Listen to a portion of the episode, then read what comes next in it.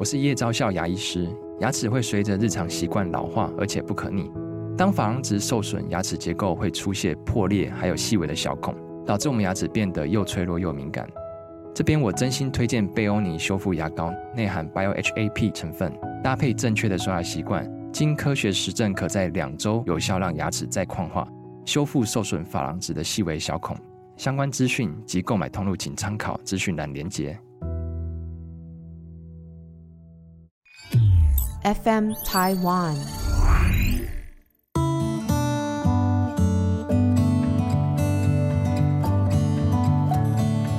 各位听众，大家好，欢迎收听《心理不用学》，我是陈永仪。你现在好吗？你这一天过得怎么样呢？我都不知道，各位听众大概都是在哪个时段听我们的节目呢？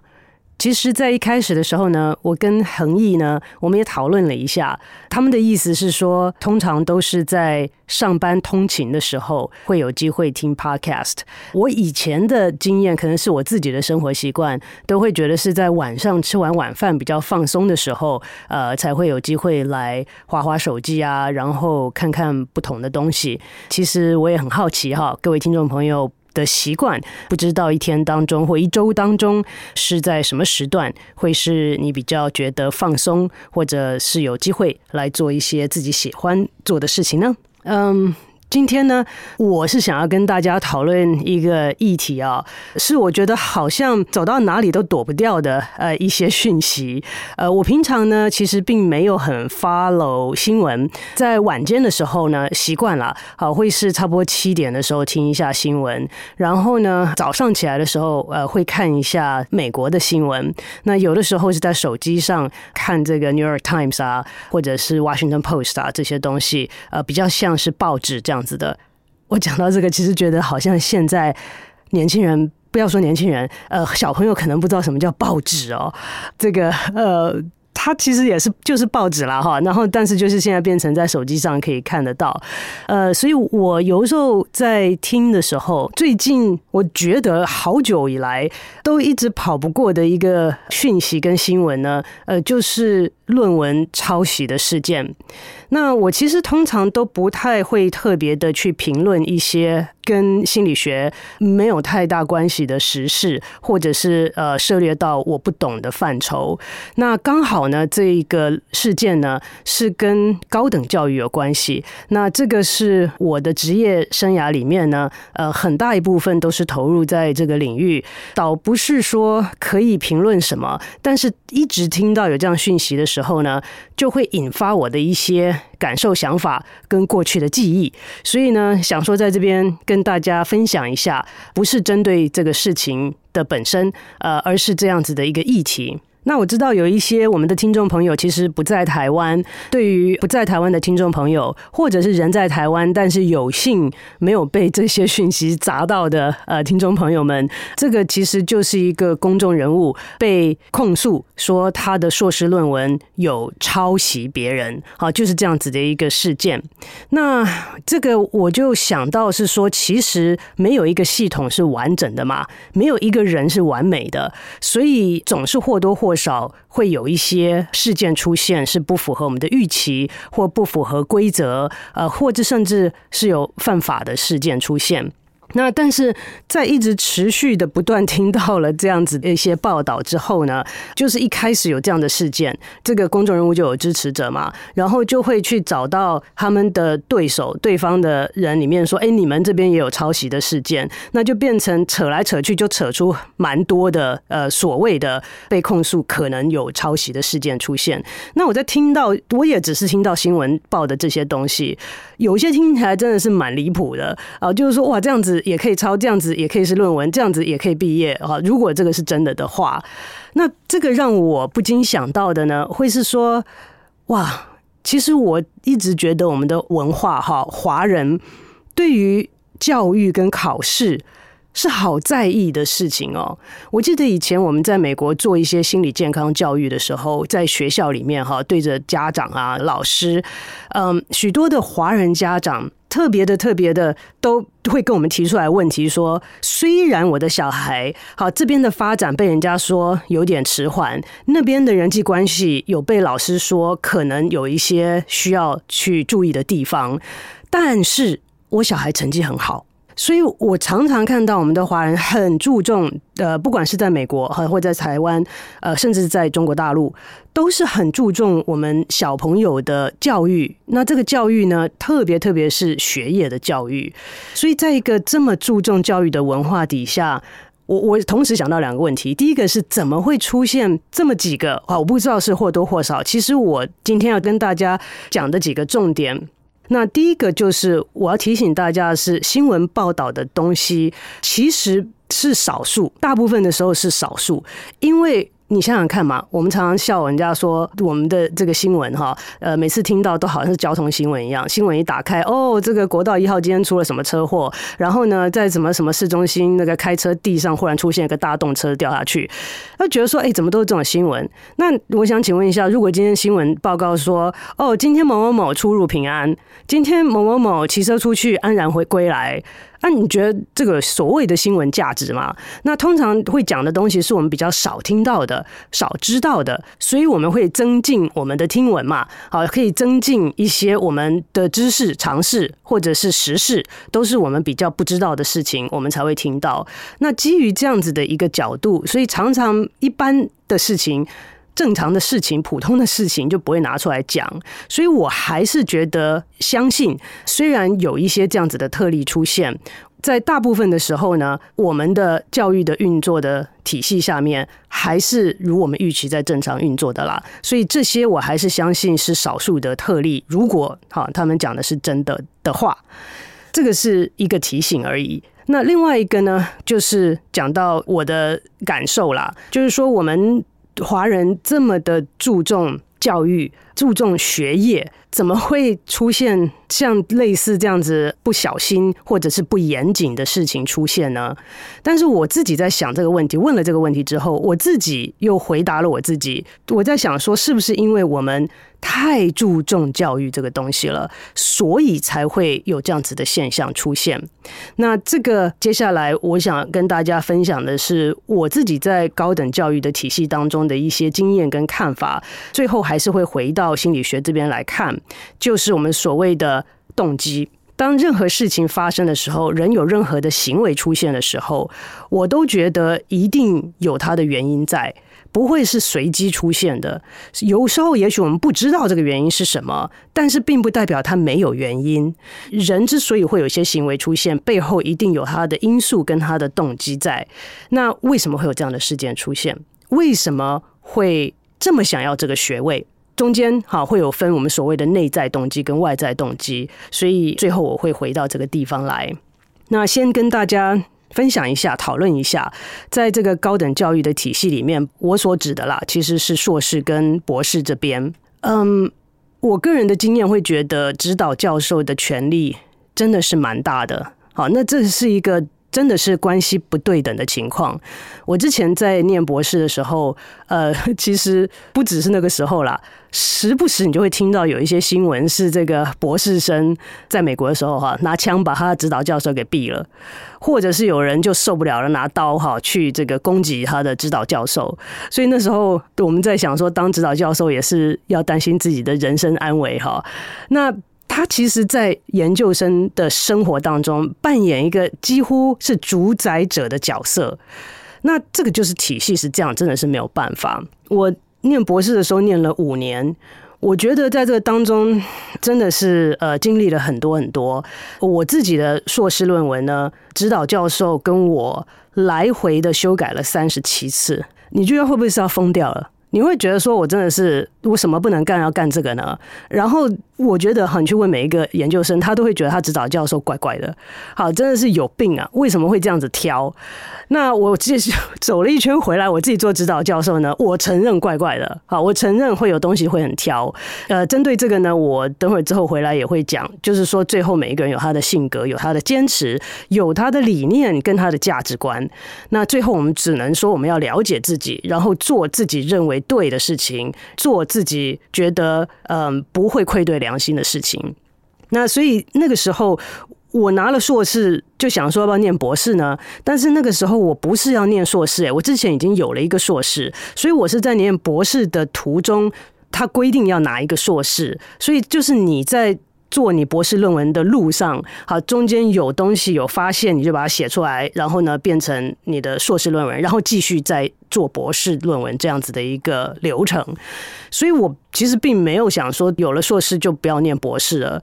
所以整个过程来讲，大概是五年左右。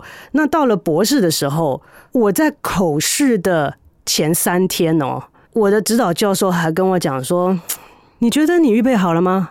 你觉得你这周真的要口试吗？我想说，哇，我都已经箭在弦上了，所有的东西都已经准备好了。好，不管是心态，是这个行政方面的东西，是所有东西都准备好了。你今天悠悠的坐在我对面说，嗯，Do you think you are ready？真的很想把他掐死，你知道吗？但是你也怎么办呢？他今天如果不点头，你就不可能走下一步了。好，所以。你也只能磨，但是我回过头来了哈，我真的是很感谢他如此的严谨，如此的挑剔，让我养成了一些我觉得是非常难能可贵、不符合我性格的习惯。好，那其实做研究本身呢，是要非常非常注重细节，而且要想得很远，因为如果你没有事先把整套东西都想好，你就贸然的做下去，你浪费了金钱，浪费了时间，浪费了人力。最后发现你收回来的东西少了一样，那个时候你就会真的很扼腕啊，会觉得是说我真的全盘都要重来。所以有那样子的经验跟过程，会有人耳提面命让你避免这样子的事情的时候，我其实本身的个性是不注重细节的，就是这样子的磨合过来啊，真的是有的时候让我觉得人生很没意思。好，真的是有这样子的时刻，可是也是一路这样子的走来呢，也就走过来了。但是这个关系的不对等，我们所反映的，也就是你自己的教授他的坚持是什么嘛？所以呃，选指导教授是非常非常重要的一个步骤。我记得我当时申请学校的时候，我知道我想要念压力啊跟健康这一类的呃方向。那结果选定了学校之后，要选指导教授，我就选了做这个领域的教授。有几个教授当中，我就去访问。他的实验室，我去 interview 这个教授，也去 interview 他的研究生，因为五年的时间很长，如果你们个性不合，你们理念不合，这个很痛苦啦，会过得很痛苦。那所以我当时问的一个很重要的一个问题，也是要看这个教授的研究生里面平均大概都念多久。如果这个教授的研究生他拉着他不放，都念了七八年、十年的也有啊。我就不敢进去啊！他再有名再好，我也不敢进去啊！所以其实。教授选学生，学生也应该选教授。所以后来，呃，我在做指导教授的时候呢，有些学生都是非常有热忱哈。每次一进来就会说：“哇，我想做跟你相关的东西，想进你的实验室。”然后巴拉巴拉巴拉巴拉讲很多。那我就会说：“我很 appreciate，你对我的实验室有兴趣。但是呢，呃，我希望你能够花一点时间来了解不同的老师、不同实验室跟这些指导教授的性格、跟他们的价值观、跟他们的工作方式。那最好的，除了你去直接问这些教授之外，你也要去问他们实验室的同学、你的学长姐们，好，就是跟他工作是什么样子。我觉得这个是非常重要啦，就工作的愉快，这里面当中一定会有不愉快，一定会有争执，一定会有要求，一定会有挫折。但是最终双方的这个磨合，好，其实是非常非常重要。那你不要一开始就选一个怎么磨也磨合不了的人嘛。那学位已经够难念了，你何必这个样子呢？我自己来讲，我到后来当教授的时候，我也可以知道学生背后会讲我啊，学生也会有很恨我的时刻啊。好，那但是我但愿，我但愿我的学生将来出去之后，会有我对我之前指导教授的那样子的一个感受，就是那个历程很痛苦，但是之后我觉得很感谢，我有学到东西。这个就讲回来，上周哈，会有跟大家讲东西方文化，我个人的经历跟感受上面有些许的不同。嗯，我会到台湾来之后，特别的感受到人情是很重的一环。那我个人是比较习惯就事论事，就是说我今天针对这个事情，我可以跟你 argue，我可以跟你争执的很厉害，但是结束之后，我们还是可以是好朋友，出去吃饭聊天。可是我在呃回到台湾来之后，发现这个人与人之间的圆融，然后人情跟面子这些的嗯、影响啊，其实是我以前比较没有去注意到的。这什么意思呢？嗯，我在美国的时候有教过公立学校，也教私立学校，也教一般的大学生，也有去帮忙过夜间部。或者是在职专班，这些都有教过，那就会有机会碰到各式各样不同的类型的学生，每一个人的背后都有故事。特别是我在教夜间部，或者是在职专班，或者是在公立学校的时候，你会听到很多很感人的故事。啊，这个移民来的家庭，他是他整个家族里面第一个进大学的人，或是单亲妈妈。这是他一辈子的愿望，他希望能够拿到一个大学的学位，因此他付上很大的代价，做出了很多的牺牲，为了就是希望能够圆他这个梦。但是当我要评估他们所做出来的东西是不是符合标准的时候，他们过去的经历，他们感人的故事，是不是也应该扮演其中的一些一些些的角色呢？也就是说啊，他好可怜哦，啊，他好努力哦，啊，他已经尽力了，所以你就让他过关吧。这个是我们都会面对到的，但是我个人的坚持会是应该要有一个基本的标准，过关的标准。过关之后，有些人可以做得非常非常好。有些人是刚刚好挤进去过关，我觉得都无所谓。但是过关应该要有个过关的标准。我不能因为你是单亲妈妈，你很努力，你牺牲很多，这是你一辈子的梦想，我就放水让你过关。那这个我在美国的时候也跟很多同事有讨论过，我们或多或少都会有面临到这些事情的机会。嗯，大部分来讲没有什么太大的问题。那可是回到台湾来之后，这方面就会对我来讲变成一个比较大的挑战。哇，他好努力哦！你看他 day and night，好，这个都在这边，他已经是全职在工作了。但是他工作之余，你看这么上进，他可以不用来念书啊，他可以不要做这个啊，他可以在家放松啊，他可以去夜店啊，他没有做什么不好的事情啊。你看他选择来做这个。结果做了这么久，你觉得他不达标就不让他得到学位吗？呃，我的答案就是，嗯，真的不达标，没有办法达到学位。而且有的时候，不是我们想做的事情都是适合我们的事情。这个博士，我觉得不是每一个人都适合念的，也不是每个人都需要的。所以有些人真的很努力，我觉得可能也就是一个 mismatch 的问题，好，就是匹配没有匹配好，这可能就是一个不合适的工作嘛。你不要把它想成博士是有多难多高尚，没有，它就是一种类型的工作或者一种类型的学位。我常常有的时候以前在餐厅里面训练服务员，或者是说我自己以前做服务员的时候，有些人真的不适合做外场啊，哎，他脸就是臭成这样。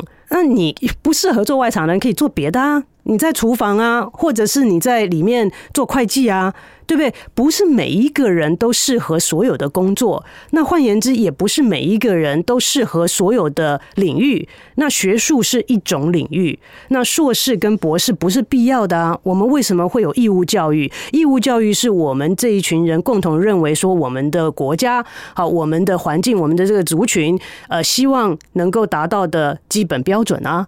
那达到了之后，就是选择嘛。所以对我来讲，这不是一个很难回答的问题。但是回到台湾来之后，这方面的压力会稍微多一点。那我当我把我的理念讲出来的时候呢，我当然也知道有人不同意。好，甚至呃，我有些好朋友也直接跟我讲说：“哎，你这样子就是很不通人情啊，对不对？你何必这个样子卡人家呢？人家都这么努力了。”那我也接受啊。我觉我觉得我接受我们多元的社会有不同的看法，有不同的价值观跟坚持。那也就是说，我觉得要找这个指导教授的时候，就要找比较匹配、比较符合的，可能会在这方面来讲比较顺利一点。不过呢，这个就如我一开始讲的，这是我个人的经验跟想法。那这个社会就是由不同的人组成的多元化，才让我们的社会更丰富嘛。呃，我觉得啦，很多时候呢，我们还是要回到了解自己这个基本的层面来看。嗯，很多东西我们管不了，但是我能够做到的是把我这一块做好。那什么叫做好？好就是我觉得我能够尽力做到我想要达成的目标嘛。好，所以那你的目标是什么？你的价值观是什么？你有没有坚持？你的坚持又是什么？那这个我们一旦知道之后呢，就尽力把我们自己的这一块做好，我觉得很重要。除此之外，我觉得也很重要的是，希望能够有一个 open mind，好，是知道这个世界、这个社会上存在很多不同的人，很多不同的观点。那跟你不一样的观点是存在的，虽然跟你不一样，但是还是可以和平共处。好，这个是呃，我觉得我们可以提醒自己的。那一开始的时候有讲到，呃，我们还是要拉回到心理学这边。这个呃，论文抄袭的这些新闻跟很多的个案的浮现水面的时候呢，就会让我想到，为什么呢？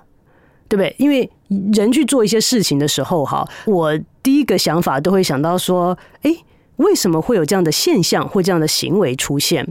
其实对我来讲，人的行为就是人的行为。可是呢，在心理学里面呢，有些就是比较耸动。好，你知道，其实有的时候我们在这个面试啊，那个博士生或硕士生的时候，要来念心理学的研究所的时候，他就会讲说：“嗯，我要解决呃心理疾病的问题，哈，或者是自残，好，说或者是自杀啊。有些人会说说我要解决这个犯罪的问题，哈，杀人。”人哈，或者是其他重罪的问题，那其实我常常都要提醒他们说，其实不管是不是耸动的行为，好，你讲到说是自残、自杀，或者是杀人，好，或者是犯罪，这些也都是人行为的一种啊。其实对我来讲，我对他们的好奇心其实是一样的。对于这些行为，对我来讲啦，当一个人跟我讲说，诶，我今天决定要去念研究所，或者是我决定出国。我都同样的好奇啊，你为什么做这样的决定？为什么会有这样的想法？好，你有很多的选项啊。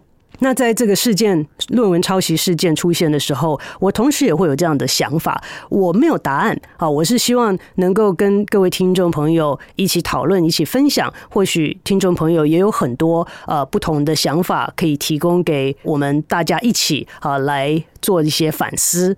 那我提到说，人的行为背后通常有一个。动机就是我们所谓的 motivation。那 motivation 是一个 energy，它是一个让你愿意去动的力量。大部分的生物在演化的过程当中是希望不要花力气的，因为这个可以把我们的力气省下来去做紧急或者是必要的事情。基本上就懒了哈，基本上就是呢，我能够不动就不动，这是最好的状态。那什么状态会激发你去动呢？大大的类型哈来分的话。就是有你想做的事情，好，internally，你内心想要做的事情，你在那边坐的不动很舒服，忽然想说，嗯，肚子有点饿了，哎，这个是一个 drive，好，就是一个 motivation，引发你的 motivation，那这个 drive 就会 propel 去激励你，好，去做一些行为，去觅食的行为，好，那这个是我们生理的需求，那我们演化到我们现在的社会里面，我们的需求其实。当然不止这些基本的生理需求了，有各式各样的需求。我想要什么？那这个是 internal 的 motivation。另外一种是我们所谓的 external motivation，是别人要我什么？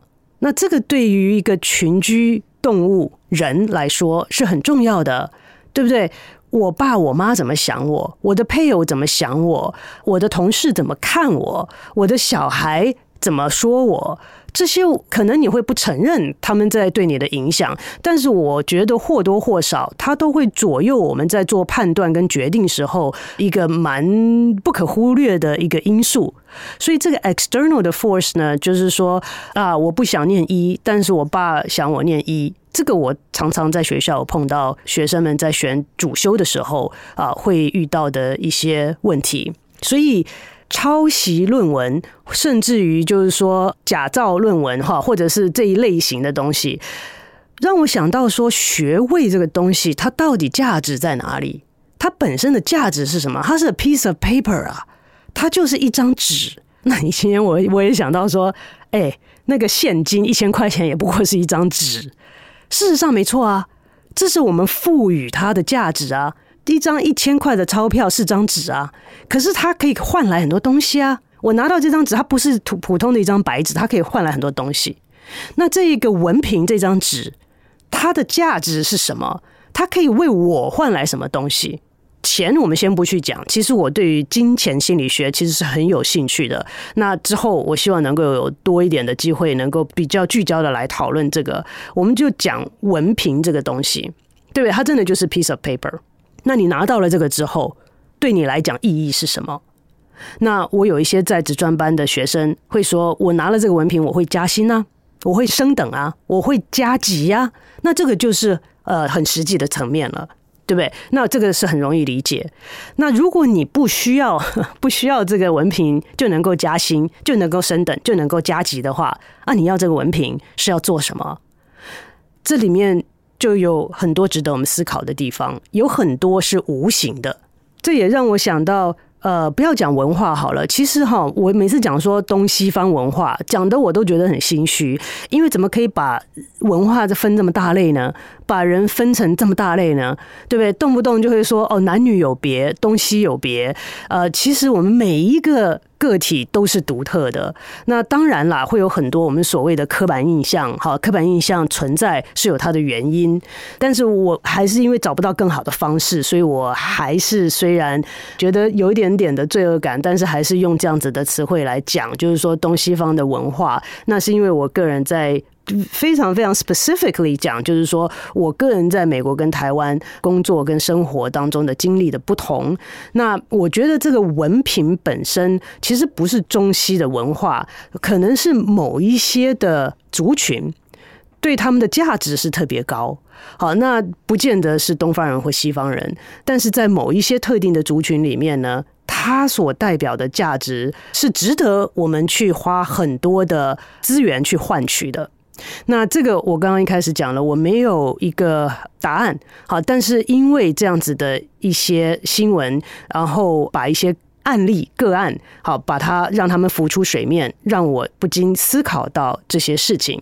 所以呢，在节目的最后，我也想要再回到我一开始跟大家提醒的，其实我们听到这些事情，我觉得会有一些情绪反应，有些人是觉得。气愤，有些人觉得无奈，有些人觉得不公平，有些人觉得这是无稽之谈。哈，为什么明明没事要把它炒成这么大的事情？无论你的感受是什么，我觉得可以提醒自己的是，我觉得我们还是要对这个系统有信心，因为这毕竟应该是少数，大部分的时候，我们这个体系。应该还是照着我们的预期，照着我们的规范在运作的，所以这个信心，我觉得还是可以有的。中间呢，当然跟大家分享了一下我的这个呃经历跟想法。最后呢，要请教大家，也欢迎大家一起回应的呢，就是这个文凭的价值，那它又是怎么样子的去影响着我们的内在跟外在动机呢？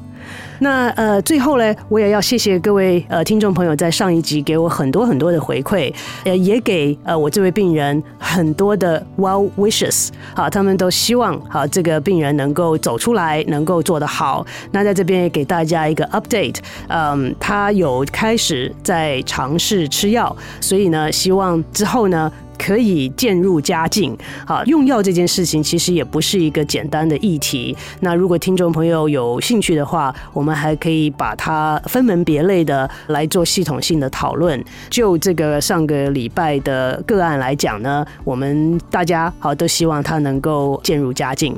我们今天的节目就进行到这边，谢谢大家的收听，我们下周再见。